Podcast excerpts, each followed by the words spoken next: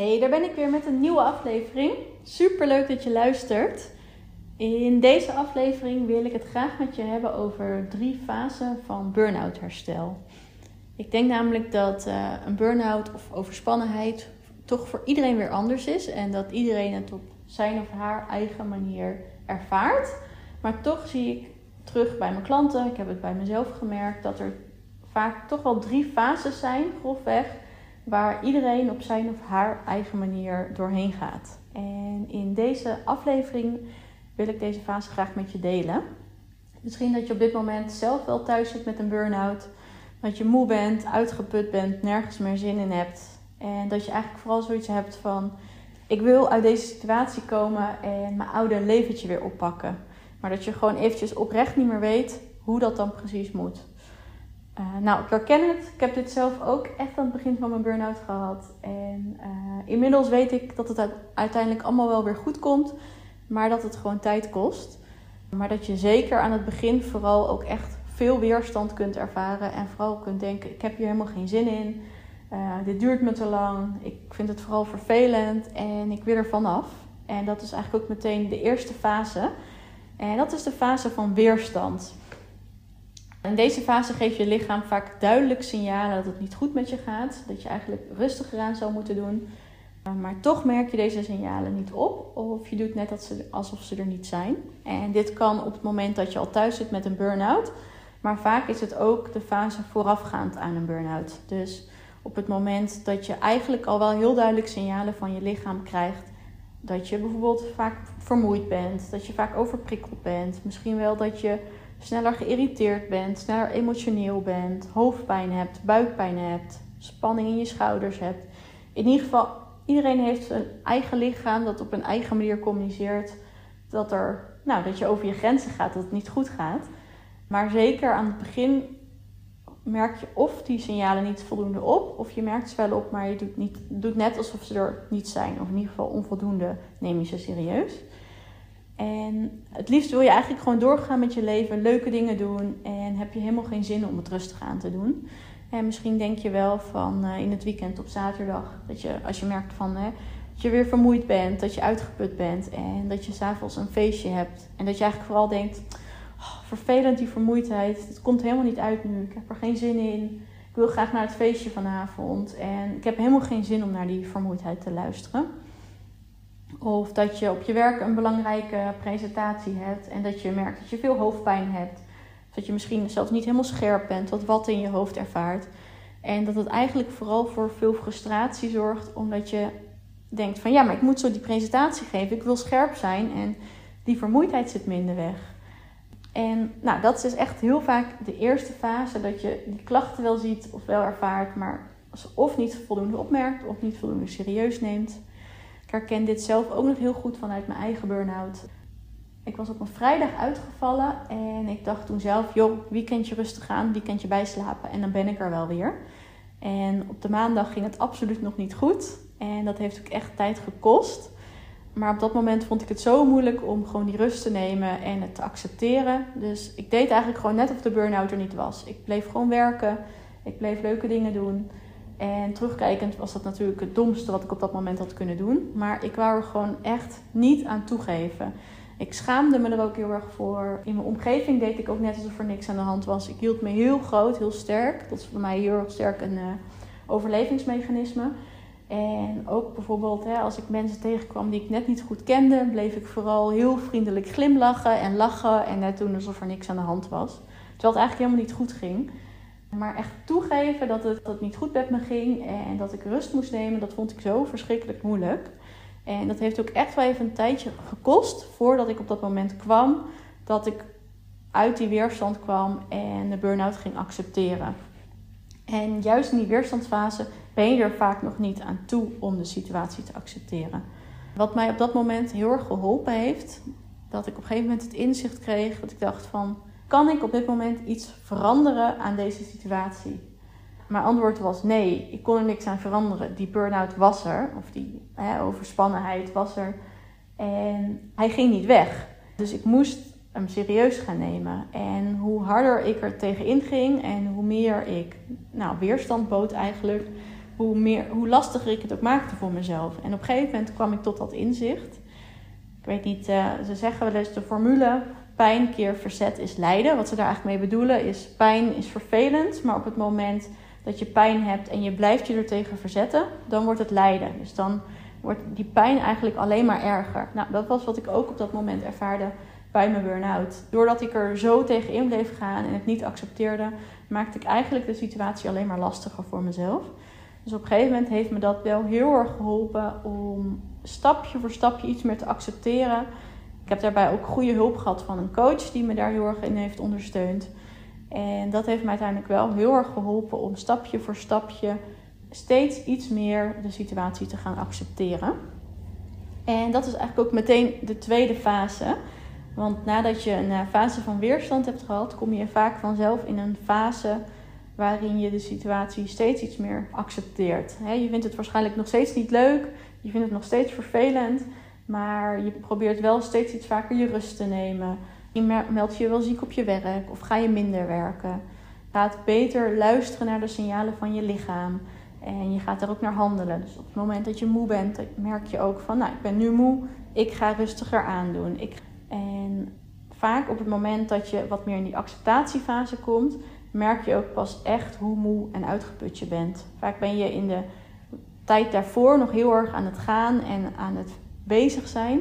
En leef je eigenlijk volle bak op je stresshormonen of op je aanstandje. Dus je bent constant bezig in de weer, voelt onrust, voelt drukte in je hoofd, omdat je nog zo in die gaanfase bent. En langzaamaan lukt het dan waarschijnlijk steeds meer om iets meer te ontspannen. Ik heb ook vaak klanten die dan zeggen van ben zo druk in mijn hoofd. Ik vind het lastig om te ontspannen. Dat komt omdat je lichaam nog zo aanstaat en eigenlijk zo functioneert op stresshormonen. Dat het nog niet goed lukt om te ontspannen. En dat kost gewoon tijd. En dat kost eigenlijk ook gewoon door die drukte in je hoofd heen gaan. En accepteren dat het er is en het niet te proberen weg te duwen. En juist gewoon te gaan oefenen met ontspannen. En ik weet bij mezelf ook nog de eerste keren het lukte voor geen meter. Ik werd super onrustig. Ik was druk in mijn hoofd. Maar stapje voor stapje ging het steeds iets beter. En merkte ik steeds meer dat het me lukte om te ontspannen. En rustiger aan te doen. Ik denk dat het in deze fase ook vooral belangrijk is om niet te snel te willen. Dus je lichaam ook echt die rust te gunnen. En niet te snel weer te denken: het gaat wel weer, ik ga bezig. Maar echt eh, de rust te nemen om uh, te ontspannen en um, vooral niet over te slaan. Want op het moment dat je dat wel doet, ga je jezelf geheid op een later moment tegenkomen. En ik spreek uit ervaring, dan duurt het ook echt alleen maar langer voordat je uiteindelijk hersteld bent. Nou, ik heb eigenlijk drie tips voor je die in deze fase eventueel zouden kunnen helpen. Allereerst is om uh, gewoon zo min mogelijk te plannen en per dag te bekijken hoe je je voelt en waar jij behoefte aan hebt. Dus wat ik zelf toen ook, en eigenlijk doe ik dat nog steeds best wel vaak, is gewoon als mensen me vroegen om af te spreken, dat ik zeg: Ja, is goed, maar ik wil op dat moment zelf kijken hoe ik me voel.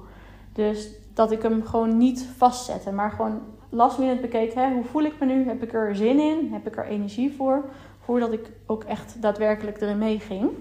En eigenlijk probeerde ik gewoon in die tijd zo min mogelijk te plannen. En als ik dan toch spontaan ergens zin in had, dan kon dat altijd. Maar juist door niet te plannen en gewoon te kijken van hè, wat kan mijn lichaam op dit moment aan, geef je het ook de rust die het nodig heeft. De tweede tip is om, om hulp te vragen als je dat nodig hebt. Misschien is er iemand die je kan helpen met de boodschappen. Of iemand die uh, een ander klusje van je over kan nemen.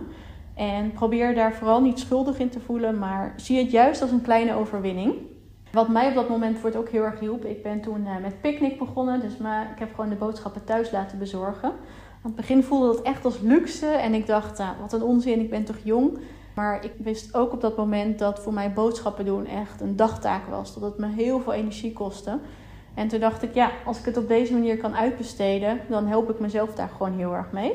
En mijn derde tip is om vooral te doen waar je behoefte aan hebt. Dus ga, en ik kan me voorstellen dat je denkt, wat een cliché, ik weet gewoon niet waar ik behoefte aan heb. Maar probeer te oefenen met bij jezelf in te checken van waar heb ik nu zin in. En zeker in de beginfase kan het zomaar zijn dat je gewoon behoefte voelt om een hele middag op de bank te zitten en voor je uit te staren. Nou ja, dat is dan blijkbaar waar je op dat moment behoefte aan hebt. Dus ga dat dan ook doen. Misschien heb je wel zin om te schilderen of een wandeling te maken. Ga dat doen. Maar ga echt de dingen doen waarvan je denkt: ja, daar heb ik nu zin in. Of daar krijg ik energie van. En het zou best wel kunnen zijn dat zeker aan het begin dat je zoiets hebt van: ja, maar ik krijg helemaal nergens energie van. Dan helpt het misschien om de dingen te gaan doen die de minste energie kosten. Totdat je op een gegeven moment merkt van: nou ja, ik krijg toch wel weer iets meer energie. En dan ga je vanzelf wel merken wat je wel of niet fijn vindt om te doen. En zeker aan het begin is het gewoon goed om de dingen te gaan doen waarvan je merkt, nou dat voelt goed, dat voelt fijn en daar krijg ik enigszins energie van. En ga dan inderdaad vooral dat soort dingen doen, want dat helpt je om je energie weer op te bouwen en je weer beter te voelen. Nou, zodra je wat langere tijd in de acceptatiefase hebt gezeten en ook daarin echt je rust hebt gepakt, rustig aan hebt gedaan, misschien wel een paar weken, misschien zelfs wel een paar maanden gewoon echt heel rustig aan hebt gedaan, dan zal je merken dat je batterijtje steeds weer iets meer oplaadt. En dat kan best wel een hele tijd duren. Hè? Zeker als je gewoon echt lange tijd over je eigen grenzen bent gegaan, kost het ook gewoon tijd om die batterij weer op te laden. En als het goed is, ben je dan in fase 3 beland, in je herstelfase. En merk je dat je steeds weer iets meer energie hebt en dat de ergste waas begint weg te trekken. Of dat je misschien zelfs wel zin krijgt om weer dingen te doen. En dat je merkt dat je langzaam weer aan het herstellen bent. Op het moment dat je dat merkt, dan is het ook tijd om voor jezelf te gaan kijken van hé, hey, maar hoe komt het nou eigenlijk dat ik in deze situatie ben beland? Wat heeft ervoor gezorgd dat ik zo over mijn grenzen ben gegaan? En hoe kan ik er een volgende keer voor zorgen dat ik eerder mijn grenzen aangeef, rustiger aandoe?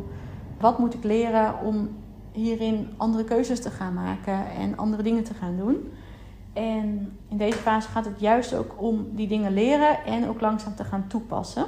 Zodat je steeds meer merkt dat je energie stapje voor stapje weer gaat toenemen. En een aantal relevante vragen die je daarbij kunnen helpen zijn: hoe komt het nou dat je in deze situatie bent beland? Welke factoren hebben ervoor gezorgd dat je zoveel stress hebt ervaren en over je grenzen bent gegaan? Hoe kun je ook zorgen voor een betere energiebalans? Dus hoe kun je ervoor zorgen dat je een betere balans vindt in dingen die je energie kosten en energie geven.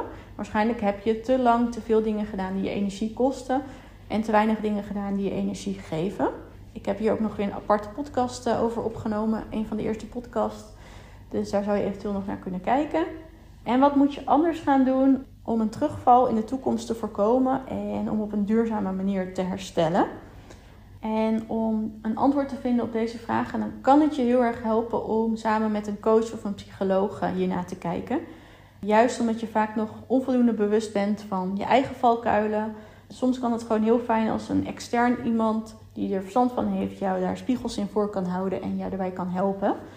En nou ja, het is handig dus om met een coach of een psycholoog of in ieder geval iemand aan de slag te gaan die je hierbij kan helpen. En op het moment dat je weer iets bent opgeladen, kun je ook langzaam weer iets gaan opbouwen.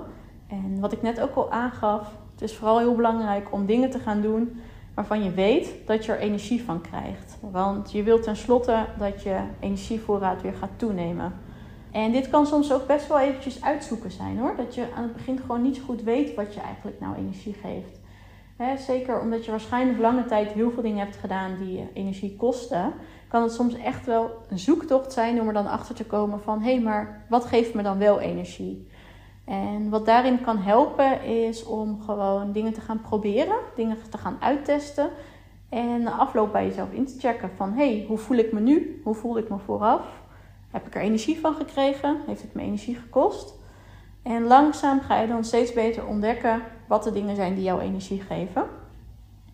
En het kan heel goed zijn dat dat in eerste instantie hele andere dingen zijn dan weer aan het werk gaan.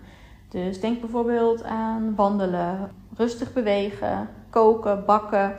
Ik heb klanten die opeens hele taarten gaan bakken of het lekker vinden om te koken. Ik vond het zelf heel fijn om gewoon heel dom kleurplaten in te kleuren of te schilderen. Ik heb zo'n painting by number schilderij gemaakt. Maar het werkte voor mij heel goed om bijvoorbeeld creatief bezig te zijn. Vaak zijn het dingen die je met je handen kunt doen. Dus niet zozeer bijvoorbeeld televisie kijken, want dat zijn opnieuw weer prikkels voor je brein, maar juist wat meer de rustige beweging waarin je van, waarvan je merkt dat je in een soort van flow terechtkomt. Wellicht dat je er ook gaandeweg achter komt dat, dingen, dat bepaalde dingen niet meer voor je werken zoals je dacht dat het voor je werkte. Dan kan het je helpen om stapje voor stapje deze dingen anders te gaan doen. Of dat je kunt kijken van, hè, kan ik die op een andere manier inrichten? Nou, en ook hierbij denk ik weer, stel dat je dat lastig vindt, zoek daarbij hulp bij van een coach of van een psycholoog of in ieder geval iemand met wie je daar goed over kunt praten. Uh, en ook opnieuw weer voor deze fase geldt, probeer vooral niet te snel te willen. We zeggen niet voor niks, hè, het herstel van een burn-out gaat met drie stappen vooruit en twee stappen terug.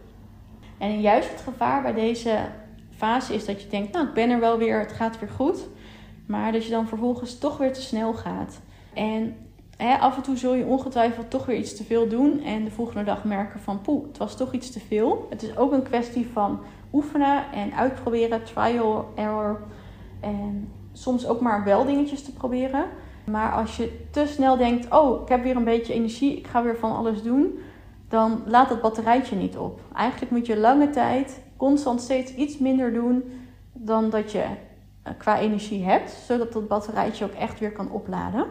En neem echt je tijd, dan zal je op een gegeven moment merken dat het aantal goede dagen gewoon steeds meer wordt of groter wordt. En dat je energie langzaam toeneemt en dat je langzaam maar zeker aan het herstellen bent. En dan op een gegeven moment merk je dat je gewoon zo goed weer voelt dat je nou ja, een nieuwe vorm van jezelf hebt gevonden waar je je fijn bij voelt. Neem echt je tijd en dan zal je merken dat het aantal goede dagen steeds groter wordt. Je energie toeneemt en je langzaam maar zeker herstelt. En je gewoon steeds beter voelt. Dus uh, dat, zou natuurlijk, uh, dat is natuurlijk hartstikke fijn. Het komt uiteindelijk goed. Het kost gewoon tijd. En uh, luister daarbij naar je lichaam. Neem voldoende rust. En zoek hulp of ondersteuning waar, eh, waar nodig. Mocht je zoiets hebben van, nou Annemijn, ik zou het heel fijn vinden dat jij me hierbij helpt. Dat kan altijd. Je mag altijd contact met me opnemen. je kan me een berichtje sturen op Instagram. Je mag me mailen, bellen. Ik zal in de show notes uh, mijn website link neerzetten, zodat je daar eventueel naar zou kunnen kijken. En ik help je er graag bij. Ik weet inmiddels heel goed hoe het voelt om in alle drie de fases te zijn, want ik heb ze alle drie doorlopen. En ik help je er nou, graag bij. Dus neem gerust contact met me op. En dat brengt me ook aan het einde van deze podcastaflevering. Vond je dit nou een leuke aflevering waar je veel aan hebt gehad? Dan help je me heel erg door een eh, review achter te laten. Op Spotify kun je dit doen door naar Annemijn Broek podcast te gaan. En bovenin zie je dan mijn naam en omschrijving staan met een fotootje. En daaronder staat een klein sterretje. En als je daarop klikt kun je met één druk op de knop een uh, review geven. Uh, en dat helpt mij heel erg om mijn zichtbaarheid te vergroten en deze podcast ook uh, beschikbaar te maken voor andere mensen. Luister je nou met de Apple Podcast, dan werkt het eigenlijk op dezelfde manier. Alleen dan staat het sterretje onderin. Dus dan moet je eventjes naar beneden scrollen. Nou, dankjewel alvast. En ik hoop tot in de volgende aflevering.